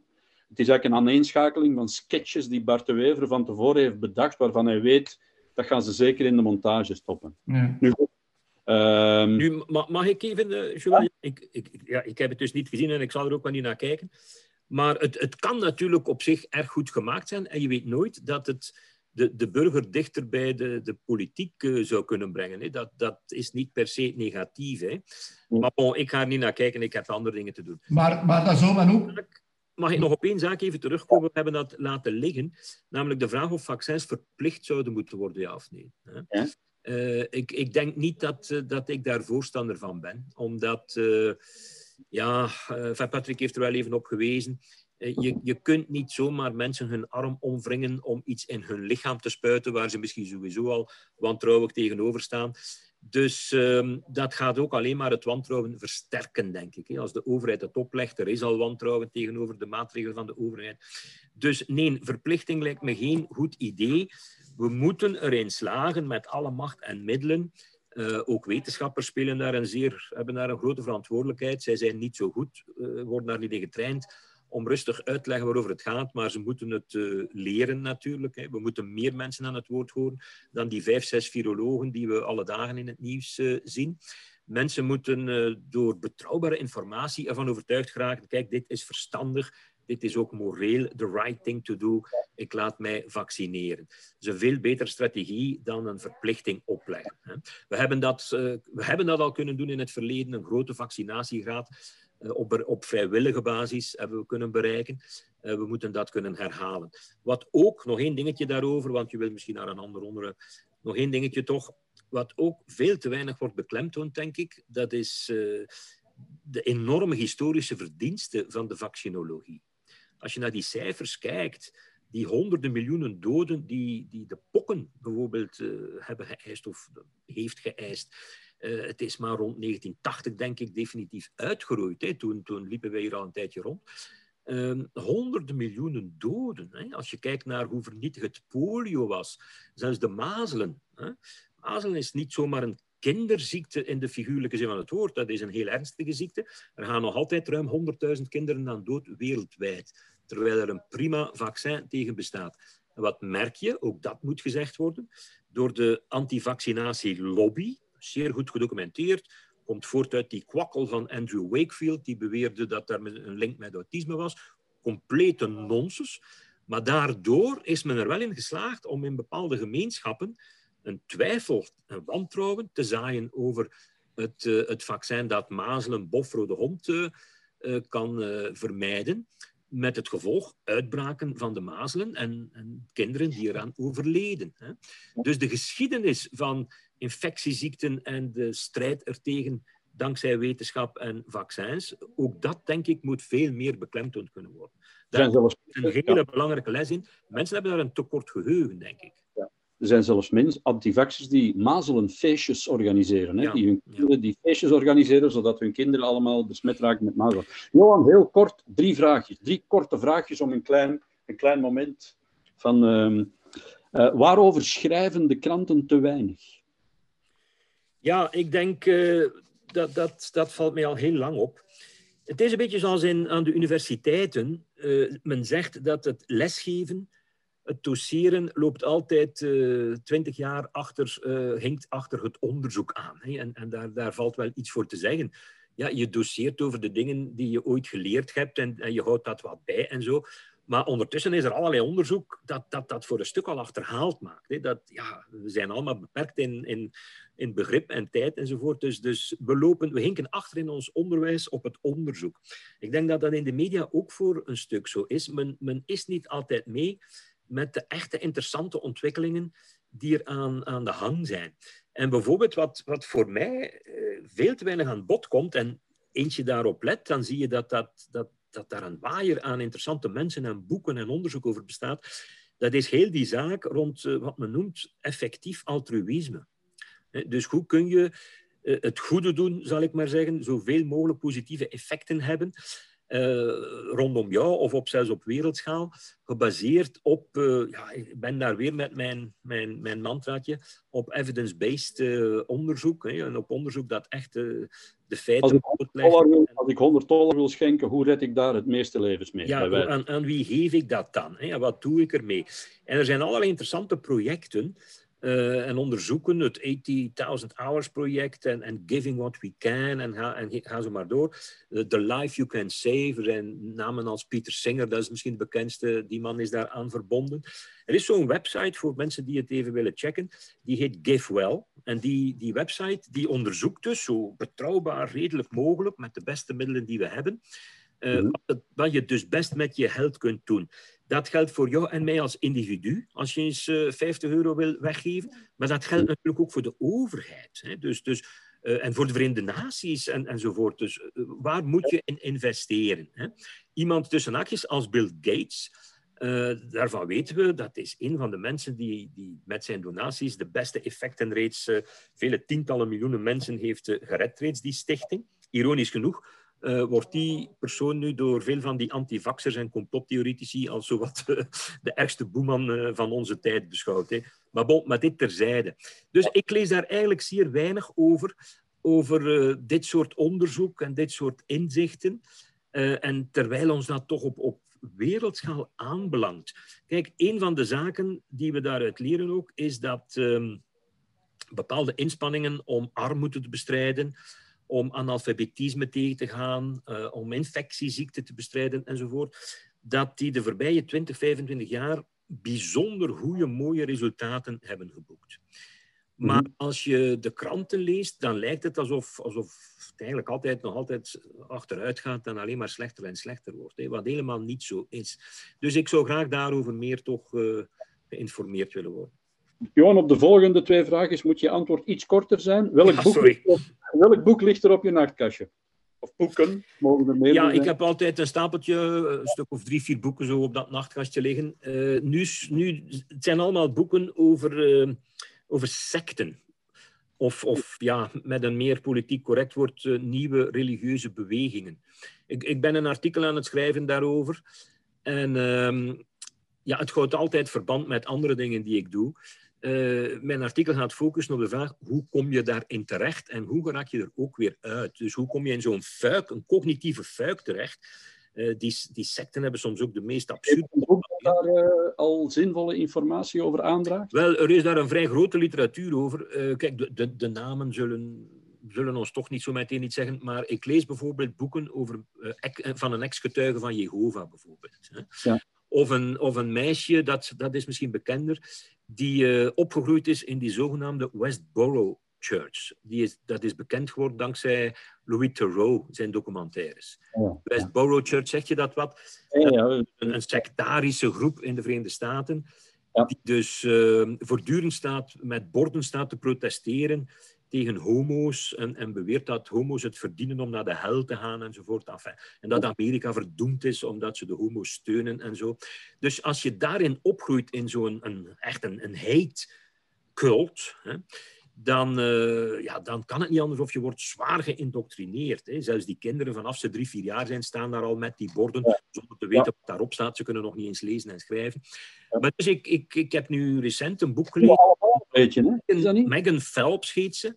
Uh, dus een jonge vrouw van in de twintig, die daar is, in, in, is opgegroeid. Een kleindochter van de, de stichter, maar die eruit geraakt is. En ik vind dat heel interessant om te, in te zien hoe is dat proces gegaan? Wat heeft die zaadjes in haar hoofd geplant, waardoor ze aan het twijfelen is geraakt en uiteindelijk de moed heeft gehad om tenslotte haar familie, haar afkomst te, eh, te verlaten en een ander leven te beginnen?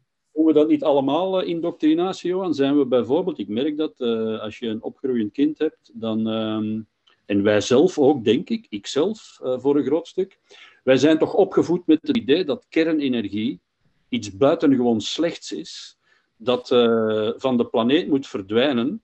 Hè, daarmee zijn wij opgegroeid. Hè. No nukes, uh, no nuclear energy enzovoort en zo verder. Uh, terwijl we stilaan, mede dankzij Bill en vele anderen, leren dat kernenergie misschien wel eens onze redding zou kunnen worden.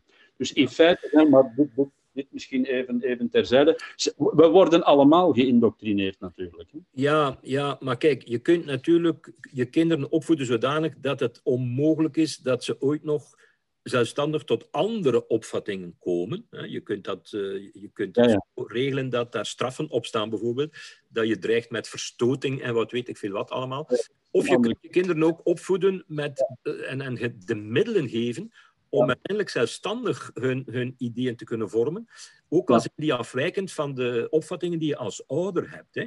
Je moet in zekere zin blij om zijn als ze over dit soort dingen net tot andere inzichten komen. Als, als je als vader of moeder tegen kernenergie bent, maar je verstandige tiener begint op de duur met jou te discussiëren en zegt, ja nee, kernenergie is de toekomst, het is groene energie, dan heb je het goed gedaan als opvoeder. Ja, dus, maar dan moet je dus eigenlijk voortdurend zeggen, lieve schat, wat je op school leert is toch niet helemaal... Maar schat, ja. dit zei Johan, nog e- één naam. Wie moet ik dringend gaan interviewen? Wel, ik, ik, ik, ik, kan u meerdere namen geven, maar ik dacht dat, om, om relatief dicht bij huis te blijven, dat Floris van den Berg, de Nederlandse filosoof, en, en het is een vriend van mij, wel eens een interview verdient. Dat is een man die, denk ik, onder de radar zich hier grotendeels bevindt, maar toch al zes, zeven echt boeiende boeken heeft geschreven. En zijn laatste boek, heb ik, het is pas uh, aangekomen hier, ik heb het nog niet gelezen, maar daarom dacht ik ook aan hem, uh, gaat over naturisme. Dus naaktlopen, uh, en, en, en, hij geeft daar een heel filosofisch exposé over, over schaamte.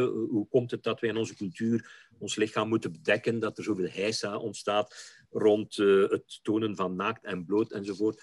Dus hij is zelf naturist, hè, met zijn gezin. En, dus dit, dat is zijn laatste boek over naturisme. En wat daarmee maar hij heeft ook boeken over feminisme, over veganisme, over atheïsme. het is een zeer provocerende filosoof. Hè. ik heb hem al een paar keer uitgenodigd voor gastcolleges. En de, de, studenten reageren altijd zeer gemengd, want hij, hij stelt het altijd scherp. Maar, maar ik vind hem inspirerend en, en te weinig bekend. Ja. Patrick, ik kom bij jou om ons tweede onderwerp aan te snijden. Uh, dat van de democratie. Ja, er zitten vele hoeken en kanten aan. Pak het maar vast waar jij er de beste pak uh, aan hebt. Want ja, we hebben inderdaad uh, die hele controverse rond Siham El Kawakibi. de manier waarop verkiezingscampagnes worden gefinancierd. Partijvoorzitters die honderdduizenden euro's besteden op Facebook partijen die schatrijk zijn, die miljoenen beleggen in, in vastgoed en in gronden en noem het allemaal maar op. Tegelijk inderdaad ook, ook de, de rol van politieke partijen in de representatieve democratie, de roep om politieke vernieuwing, burgerpanels, loting, noem het maar op. Uh, enfin, dat, uh, dat broebelt allemaal. Ja. Pak vast waar jij het het liefste vastpakt, dit, dit onderwerp.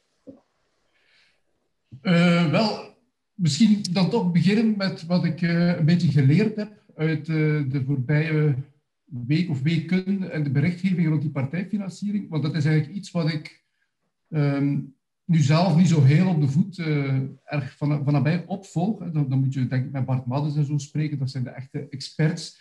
maar wat mij daarin wel opviel, is dat er blijkbaar toch een enorm grote discrepantie bestaat tussen enerzijds de uitgaven die mogen gedaan worden voor verkiezingen, dat blijkt eigenlijk streng gereguleerd te zijn. En dat zou ook transparant moeten zijn. Daar is waarschijnlijk nog wel wat werk aan. Maar in principe is dat, zit dat, dat oké. Dus men, men spreekt af uh, hoeveel geld je mag besteden aan verkiezingscampagne.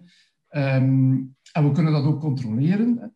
Um, dat is één zaak, maar anderzijds is de financiering van die partij, dat overschrijdt in heel ruime mate wat die partijen mogen besteden aan die verkiezingen. Dus er zit een enorme uh, discrepantie op. Dat vond ik op zich al een interessante vaststelling.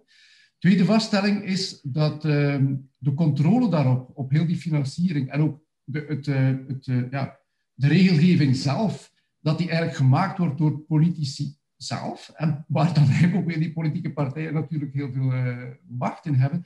En dat is natuurlijk niet goed. En dus we moeten daar een, we moeten eens een methode zoeken om daaruit te gaan. Hetzelfde geldt ook, dus iets waar ik wel al eerder over heb geschreven, over uitredingsvergoedingen en mensen die uit het parlement weggaan en dan nog heel veel uh, een zak geld meenemen, ondanks het feit dat ze toch direct ergens anders aan de slag gaan, uh, in een goed betaalde job zelfs enzovoort.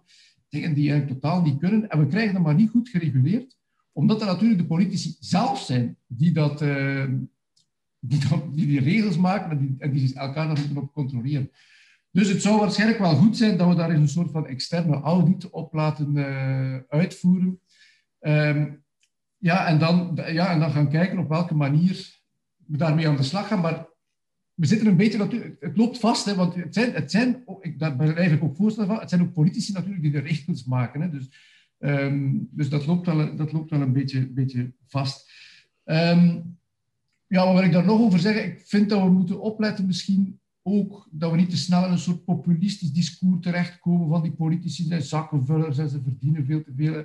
Ik ben daar eigenlijk, eh, ik vind dat, uh, ja goed, dat we wel, we leven in een democratie en we hebben ervoor gekozen om dat ook via partijen te doen. In het begin van de democratie, kort na de Franse revolutie enzovoort, dan deed men dat niet. Hè. Dus dan kon je op iemand, dan kon je iemand verkiezen die u dan zogezegd vertegenwoordigde, maar die had dat dan ook niet helemaal vat op, want die, had, ja, die zat niet in een partij of een partijideologie. Nu is het eigenlijk, zou je kunnen zeggen, heeft het het voordeel als je het zou het voordeel kunnen hebben dat wanneer je voor de liberalen stemt, je dan voor een bepaalde ideologie stemt, wanneer je voor de groene stemt, enzovoort. En dat geeft nog ook een zeker houvast. En dat, dat zorgt ook dat politiek kan functioneren. Beeld u maar eens in dat elke politicus voortdurend, um, als hij opstaat, van gedacht kan veranderen en, en, en, nieuwe, en op een andere manier zijn stemgedrag laat bepalen in het parlement. Dat gaat nu al zo traag. Ik kan u verzekeren, het zal nog veel trager gaan. Het nadeel daarvan is dat natuurlijk dat we een soort politiek spel hebben van meerderheid versus oppositie. En dat wanneer de meerderheid uh, iets indient, dat dat dan veel kans heeft op slagen, want dat die, dat die parlementairen ja, gewoon op het knopje moeten duwen enzovoort. Dus Goed, je hebt er zelf een boek over geschreven. Democratie is niet perfect. En dat zal met de partijpolitieke... Het feit dat, het, dat wij een democratie hebben waar, waar, waar partijen een belangrijke rol spelen, zal dat ook zijn. Hè.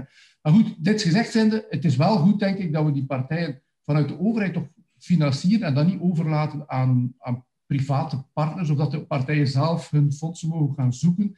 Uh, ik ben net een boek aan het lezen um, over democratie.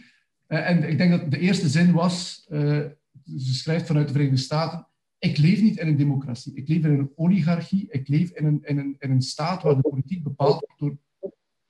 Welk boek is Democracy Without Shortcuts.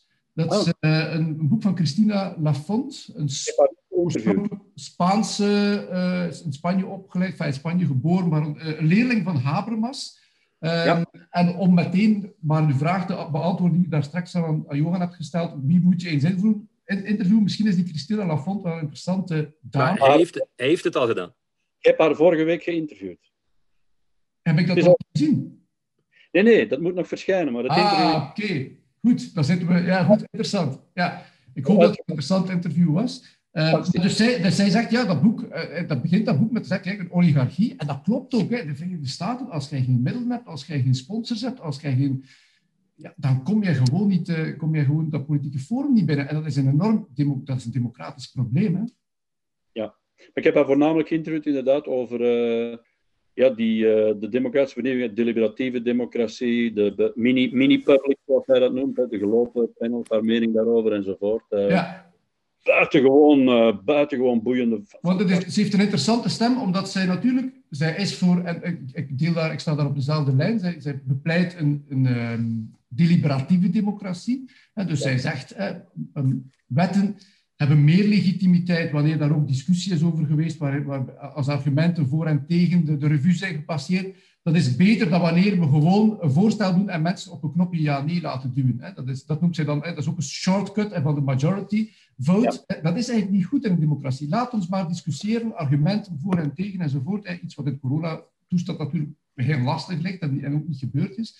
Um, Um, maar tegelijkertijd zegt zij, uh, heeft geeft ze ook wel kritiek op, uh, op uh, ja, um, die, die mini-publics, de, de, de, laten we zeggen de David van Rijbroek-achtige ideeën van, van burgerforums enzovoort, omdat die vaak te veel gericht zijn op, um, het, beslissingen, op het nemen van beslissingen. Hè. Zij zegt, die dingen kunnen een plaats hebben, maar in uh, in de hoedanigheid van meningsvorming, niet van besluitvorming. Hè. Dus die, die, die, burgerpanels die kunnen hun rol spelen om in de civil society discussies te voeren, mensen bewust te maken van bepaalde argumenten voor en tegen enzovoort. Maar dat mag niet, hè, dat mag niet de manier zijn waarop we tot beslissingen komen. Dat moet nog altijd gebeuren in formele politieke instellingen zoals het parlement, waarvoor we dan mensen verkiezen enzovoort.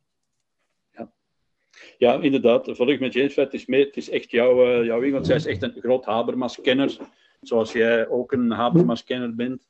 Ik vond het inderdaad uh, ja, buitengewoon, uh, buitengewoon boeiend. Ze heeft het ook over loting en, en over demografische dus een willekeurige steekproef van de bevolking. En zij zegt, ja, daar heeft ze toch vragen bij. Dat, vind, dat, dat vindt ze toch een beetje beangstigend, want ze zegt, ja, ik ben een vrouw van, uh, ik weet niet, ze zal een late vijftiger zijn of zo. Maar het is niet omdat in zo'n panel een vrouw zit die van achter in de 50 is, dat ik daarom vertegenwoordigd ben. Het gaat om ideeën natuurlijk. Hè. Niet om. Ja, uh, ja dat. dat, dat uh, maar een, een, ja. Dus weldra in de morgen. Prima. Ja. ik, ging het u aanbe ik ging het u aanbevelen, maar kijk, het is al. Uh, ja, ja. Wel, ja, zoals je weet, is dat een onderwerp dat mij enorm uh, boeit ook. Johan, waar uh, pak jij de het borrelende debat over de democratie het liefste vast? Uh, liefst zo breed mogelijk. Hè. Dus ja, ik ben ook niet iemand die van dag tot dag uh, de politieke actualiteit volgt. Nu, kijk, die partijfinancieringskwestie, ja, ik zie dat passeren. Ik lees daar dan ook wel een en ander over, maar ik heb me daar natuurlijk ook niet in verdiept, zoals bijvoorbeeld inderdaad politicologen als Bart Maddes uh, dat doen. ja, dat, ik kan dat ook niet volgen. Nu, het lijkt mij, om, om er toch iets over te zeggen, uh, ja, het lijkt mij niet zo erg gezond hè, dat uh, partijen uh, zo zwaar gefinancierd worden. Dat ze gefinancierd worden vind ik beter dan het oude systeem dat tot Augusta-schandalen leidde enzovoort. Maar dat er zodanig veel ja, overschot als het ware ontstaat, dat men kan gaan beleggen en, en vastgoed kan gaan kopen. Ja, dat, dat geeft natuurlijk ook een dubieus kantje dat partijen eigendommen hebben op zich. Ja, je moet een hoofdkwartier hebben en andere middelen hebben. En dat ze mensen kunnen betalen, studiediensten enzovoort. Ja, dat, dat is wel goed. Maar hier gaat het nu echt over tientallen miljoenen die, die in zekere zin een overschot zijn. Uh, waarvan men dus niet weet wat men er kan mee doen, uh, omdat het reglementair beperkt is enzovoort, of wettelijk beperkt is. Dus ja, dat is vragen om problemen. Hoe los je dat op? Ik denk dat je dat uh, in de long run moet afbouwen, natuurlijk, tot er ergens tot dat ergens genormaliseerd geraakt. Hè. Maar goed, ik ben daar geen, geen expert in. Nu, dus ik, ik bekijk het graag breed en, en ik zal daar misschien het volgende over zeggen. Um, als je kijkt naar de Democracy Index, ik blijf even bij België plakken, dan, dan zijn wij eigenlijk geen volwaardige democratie. Ik weet niet of jullie dat al bekeken hebben. Jullie zijn meer met de democratieproblematiek bezig dan ik. Democracy. Ja, dus precies. Uh, en, en dat is toch wel merkwaardig, want je zou denken, ja, België leeft toch in een volwaardige democratie. Maar dat is dus eigenlijk niet zo. En dan kun je je afvragen, ja, waaraan ligt dat? Hè? En dat leidt op zich wel tot een zeer eh, boeiende kwestie, denk ik, die, die misschien ook te weinig aan bod komt eh, naar het brede publiek toe. Wat zijn eigenlijk de kernaspecten van de democratie? Veel mensen herleiden dat tot uh, één stem per persoon zodra je volwassen bent. Maar ja, er is natuurlijk zoveel meer dan dat, uiteraard. Hè. Het gaat over ja, de toegang tot, tot het stemmen zelf al. Uh, het gaat over de eerlijkheid van tellingen, over het vrijwaren van burgerrechten, over de openheid van politieke cultuur, vrije meningsuiting, de, de media die politici om het even wat kunnen vragen zonder bedreigd te worden. Er hangt daar heel veel aan vast. Ik denk dat het bij ons wel voor een stuk fout loopt, maar dat is ingewikkeld natuurlijk in de manier waarop ehm, de besluitvorming uiteindelijk ontstaat. Wij zijn geen oligarchie natuurlijk. Het is niet zo dat een, kleine groep van mensen of, of van een paar partijtjes het helemaal voor het zeggen hebben. Maar er, er zit niettemin wel heel veel gefilter tussen bevolking enerzijds en dan de, de, de, de beslissingen die genomen worden anderzijds. Hè. Uh, kijk, er is niet één uniek, ideaal democratisch systeem. De Verenigde Staten bijvoorbeeld hebben een heel ander systeem dan het onze. De Atheense democratie in de vijfde eeuw uh, voor onze tijdrekening was ook helemaal anders. Ging eigenlijk meer richting uh, de, de loting enzovoort. Hè. Dus we zijn nog lang niet aan het einde van het nadenken over de vraag, wat, wat is het beste systeem? Hè? Er, er kan daar nog heel wat aan gesleuteld en verbeterd worden. Dus, dus dat vind ik een heel belangrijk debat. En waarom zou je daar niet de, burger bij betrekken? Hè? Bij de, het nadenken over de vraag, hoe kunnen wij de democratie verbeteren? En hoe kun je aantonen dat de democratie in, in ieders belang is? Zelfs al lijkt dat vaak niet zo. Hè? Veel mensen denken dat, dat democratie tegen hen is en te veel uh, ja, te veel middelen geeft, te veel aandacht geeft richting minderheden die opvattingen hebben die hen niet aanstaan enzovoort. Dus dat moet je allemaal uitgelegd krijgen. Kijk, ik... bijvoorbeeld met, met de Vlaams Belangkiezer, iemand die al 30 jaar voor Vlaams Blok Vlaams Belang kiest. En zijn Wat partij, doet? Ja, zijn partij heeft nog nooit mee mogen besturen. Heb je begrip voor het, voor, het, voor het gevoel van die persoon dat hij zegt, ja, bij mijn stem wordt geen rekening gehouden? Ja, ik, ik heb daar zeker begrip voor. Uh, dat, dat die persoon zich zeer gefrustreerd voelt en denkt dat uh, als dit democratie is, uh, ja, dan, dan schort er iets aan of dan hoef ik die niet. Nu goed, kijk, in ons systeem is het nu wel zo, je, je moet gewoon een meerderheid behalen en zelfs al behaalt jouw partij 49% van de stemmen, dan nog kan het zijn dat ze niet aan de bak komt natuurlijk. Hè. Dus dat is onderdeel van ons systeem, dus daar leg je je bij neer, denk ik. Dat wil niet zeggen dat dat het ideale systeem is. Hè. Dat, dat kan misschien verbeterd worden. Nu, ik, ik zal misschien het volgende zeggen, en, en Patrick is daar ook meer een specialist in, het, het, in het werk, eh, leven en werk van John Rawls, hè, de, de grote ja, politieke filosoof, zal ik hem nu ook maar noemen, uit de 20e eeuw. En uh, aan die man hebben we dat idee te danken van uh, ja, de onwetendheid van de sluier. Dus ik, ik leg dat even heel kort toe. Eh, stel je voor, je, je, je bent blind als het ware, je bent even naar een andere planeet verhuisd. En daarna keer je terug op aarde, maar je weet niet in welke hoedanigheid. Je kunt een vrouw zijn, je kunt een man zijn, je kunt een kind zijn, je kunt volwassen zijn. Uh, iemand als Pieter Singer breidt dat zelfs uit. Je kunt ook een koe of een schaap of een varken zijn en, enzovoort. Je kunt een, een, een, een, handicap hebben. Je kunt een heel laag IQ hebben. Je, ja, je, je kunt van alles zijn. Je kunt een dakloze zijn aan het Noordstation. Dus dat weet je niet. Je wordt als het ware poef neergepoot op aarde in een conditie die je zelf vooraf niet in handen hebt. Wat eigenlijk in realiteit natuurlijk voor heel veel mensen effectief ook zo is. Ja? Hoe zou je dan willen dat de wereld eruit ziet? En dat kun je natuurlijk ook toepassen op de vraag, hoe zou je dan willen dat het land waarin je terechtkomt, de wereld waarin je terechtkomt, politiek in elkaar steekt? Wat wil je dan? Wil je dan een theocratie, waar, waar de religieuze mensen het voor het zeggen hebben? Je gaat misschien intuïtief zeggen, ah ja, want ik ben zelfs hier religieus. Maar wat als je op, op de wereld terecht, terecht weer komt als een atheïst? Ja, dan is het heel snel duidelijk dat dat niet uh, de ideale situatie is waarin je terecht wil komen. Wil, als, als je een, een, een macho bent, uh, een antifeminist, heb je misschien de reflex, oh, ik wil in een wereld terechtkomen waar de mannen het voor het zeggen hebben. En dan poot men je als, als jonge vrouw op de wereld. Dan besef je ook, ah ja, nee, dat is dus niet ideaal. En ga zo maar door. Dus iedereen kan het principe hier van de denkoefening snappen. En ik denk dat dat een interessant uitgangspunt kan zijn om na te denken over de vraag, ja, welk politiek systeem zou het beste zijn? En eigenlijk vanuit dat perspectief kom je eigenlijk automatisch uit bij een vorm van democratie, denk ik. Omdat die vorm het beste de, de rechten van alle mensen kan garanderen. Beter dan een tirannie, een oligarchie, uh, noem maar op. alle variatie die we de voorbije paar duizend jaar reeds hebben gehad. Dus ik, ik, ik zie het graag zo vanuit dat perspectief heel breed. Ehm, en in de long run, je weet nooit waar dit naartoe leidt natuurlijk. Hè. Niet vergeten, uh, toen mijn oma, die overleden is, uh, allebei mijn oma's zijn allebei overleden, toen, toen zij jonge vrouwen waren, hadden ze nog geen stemrecht. Hè. Ik, ik, heb, ik heb mijn oma's gekend, dus dit, dit is niet zo ver weg. En zij hadden zelfs in België niet eens stemrecht. Hè. Dus ik moet maar zeggen, het, het kan snel gaan, ook de verandering. En ongetwijfeld hebben wij nu dit soort blinde vlekken in, onze, in ons democratisch bestel, ja, waar we nog niet genoeg eh, aandacht voor hebben. Dus. Ik was twaalf toen mijn moeder voor het eerst zonder toestemming van haar man een uh, zichtrekening mocht openen bij de bank. Kijk, dat soort dingen, ja. Ja, ik weet niet of jij daar nog uh, iets wil aan vastknopen. Wel, heel kort, je noemde de, de naam van John Rawls, Johan. Um, gisteren was, was het eigenlijk zijn verjaardag. Uh, gisteren zou hij 100 jaar geworden zijn. Um, het is ook uh, precies 50 jaar geleden dat hij zijn beroemde Theory of Justice heeft geschreven, waarin hij dat gedachte-experiment heeft uiteengezet. En ik ben eigenlijk in mijn denken heel sterk door die man uh, beïnvloed via mijn promotor eigenlijk, uh, Koen Raas, die denk ik de eerste was die, die dan John Rawls in het Nederlands taalgebied een beetje heeft uh, geïntroduceerd.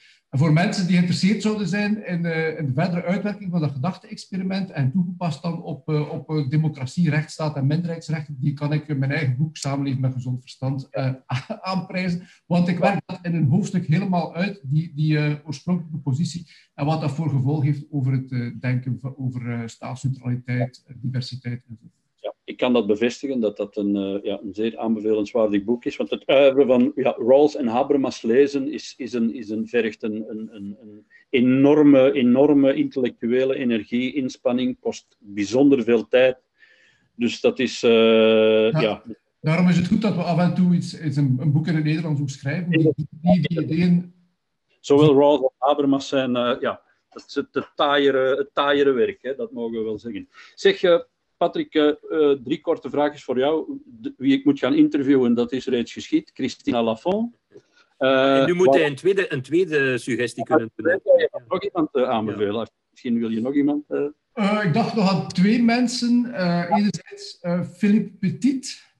Dat is zo iemand die, dat is ook een politiek filosoof, die heel veel over, ook over democratie en vrijheid denkt maar, die, maar vanuit het zogenaamde republikeinse gedachtegoed. Dus wij denken eigenlijk vaak, als we over vrijheid denken, in termen van liberale vrijheden, in termen van wat, is het recht, wat zijn mijn rechten om dingen te doen. Maar van Philippe Petit is bijvoorbeeld het, het, leuke verhaal dat hij zegt, um, stel dat u een vrouw bent en u hebt een partner die u op alles um, uh, controleert en je leeft als vrouw in een samenleving die heel vrouwonvriendelijk is. Je hebt eigenlijk niet zo heel veel rechten in die samenleving. Maar uw partner is, ziet u graag en je mag eigenlijk van alles doen van uw partner. Uh, ben je dan eigenlijk vrij? Wanneer je dus afhangt van uw partner, of hij goed geslapen heeft of niet. En meestal heeft hij goed geslapen en meestal ziet hij u graag en mag je eigenlijk van alles doen. Maar ja, we zijn die vrouw is eigenlijk vrij, maar eigenlijk niet helemaal. Fundamenteel ben je pas vrij wanneer, er, wanneer, er ook, wanneer die vrijheid ook een wettelijke basis heeft enzovoort. Hè. En dus, en dan kom je ook weer bij die democratie terecht. Het is, vrijheid is, politiek. Vrijheid is niet iets dat, dat, uh, dat je zomaar dat mag afhangen van het feit of je al dan niet in de gratie staat van uw baas of van uw man enzovoort. Nee, vrijheid dat moet, gebek, dat moet, dat, moet, dat moet zijn door, door, door wetten die liefst ook door de mensen zelf, in een democratisch systeem van volkssoevereiniteit enzovoort, ook meegemaakt zijn. Dus dat de, beperkingen die we dan opleggen aan onze vrijheid door wetten, die hebben we zelf uh, in de hand. En dat is een idee dat hij, dat hij heel sterk uitwerkt en hij noemt dat de republikeinse opvatting van vrijheid versus die van de liberalen. Iets wat je trouwens ook vindt bij iemand die je al geïnterviewd hebt, namelijk uh, de dochter van Herman de Dijn, die over uh, vrijheid geschiedenis van de vrijheid, Anoniem de Dijn, die daar ook over geschreven. En verder dacht ik nog aan Ahmed Kourou. Dat is iemand die een boek heeft geschreven, één jaar geleden denk ik, of twee jaar, over islam, autoritarisme en underdevelopment. En hij is een beetje, zou je kunnen zeggen, de tegenstem van Ruud Koopmans. Ruud Koopmans die zegt in zijn uh, boek uh, Het vervallen huis van de islam dat de, het feit dat de islamitische regio's achterlopen, dat dat toch wel met islam zelf te maken heeft en dat, er, dat die religieuze factor speelt. En die Ahmed Kourou die probeert dat eigenlijk wat te weerleggen en kijkt naar de, ja, de meer de politieke uh, factoren die daar een rol hebben gespeeld. En ik heb daarin, ik weet niet wie het, wie het bij het juiste eind heeft, maar ik vind dat wel een interessante uh, stem ook. Wat ben je zelf aan het lezen? Wat ligt er op je nachtkastje? Maar op mijn nachtkastje, uh, daar liggen alleen dingen die niet met het werk te maken hebben. Um, en ik ben nu een, uh, een beetje in, in, de sfeer van Vlaamse of Nederlandstalige auteurs. Ik heb uh, het boek Daniel gelezen van uh, De Stoop, Chris De Stoop. de opgang van Stefan Hertmans. En nu zou ik graag nog Wilde Vrouw lezen, dat ligt ook klaar, van Jeroen ja. Ja. Waarover moeten de kranten het dringend wat vaker en uitgebreider hebben? eerst, ik vind dat we eigenlijk redelijk verwend zijn dat, we, krijgen af en toe goede interviews en, en, en we, worden goed, we, worden, krijgen goede berichtgeving, toch relatief goede berichtgeving, denk ik. Ook in vergelijking met vroeger moeten we daar niet te veel over doen, denken. Um, misschien aansluiten bij wat Johan al gezegd heeft. Um, media zouden misschien voor zichzelf moeten afspreken dat ze, ik zeg maar iets, hè, om de zoveel tijd, om de maand, minstens eens een artikel brengen die over een langere periode gaat. Hè het is eigen aan media dat je akkefietjes naar akkefietje brengt en, dat, en, dat heeft, eh, dat, en ook dat dan daardoor ook vaak over slecht nieuws gaat enzovoort. Terwijl als je langer ja, inzoomt op, ja, of uitzoomt op langere periodes, dat je dan ook vaak beter nieuws kunt brengen en ook eh, misschien wel uh, een beter beeld kunt geven van hoe de wereld echt in elkaar zit. Het zo die beroemde beeldspraak van uh, Rosling, denk ik, in zijn boek Feiten. En dat hij zegt, als je je wereldbeeld opbouwt aan de hand van wat er in de wereld in de media verschijnt, dan is dat hetzelfde als je een beeld probeert op te bouwen op basis van mijn kleine teen. Dat gaat niet. En bovendien is mijn kleine teen ook niet mijn mooiste lichaamsdeel, dus je zult er een totaal verkeerd beeld van hebben. Um, en de neiging bestaat natuurlijk ook dat, dat wanneer mensen hun wereldbeeld alleen op basis van media en ook sociale media vormen, dat ze dan niet altijd ja, een correct beeld hebben van hoe de wereld in elkaar zit. Johan, was er een onderwerp dat jij nog onder onze aandacht wilde brengen?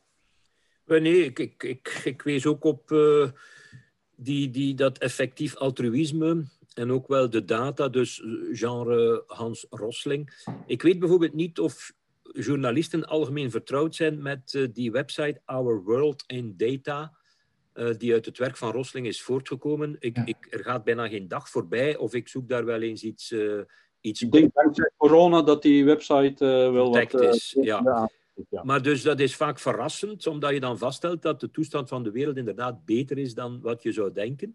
Ja, nu natuurlijk de coronacrisis uh, doorkruist dat misschien allemaal. Uh, dat moeten we nog afwachten. Maar ehm, het is inderdaad zo, de, de media leven natuurlijk van slecht nieuws. Dat is ook zeer begrijpelijk, dat is wat ons het meeste boeit. Uh, ik, zeg vaak bij de boutade, als je een kop zou zien... Uh, oude dame wandelt uh, s'avonds in het Citadelpark in Gent en er gebeurt helemaal niets. Ja, dat is geen nieuws. Hè. Het is maar nieuws als ze overvallen wordt natuurlijk. Dus dat, dat kan ernstig misleiden, hè, ons, onze focus daarop. En als je dus dag in dag uit daar, daarmee ja, gebombardeerd wordt met slecht nieuws. En politici kunnen daar ook eh, misbruik van maken natuurlijk. Hè. Je kunt beter scoren met, met mensen angst aan te jagen dan met, uh, dan met ja, het, het goede nieuws te brengen. Dus dat is een probleem.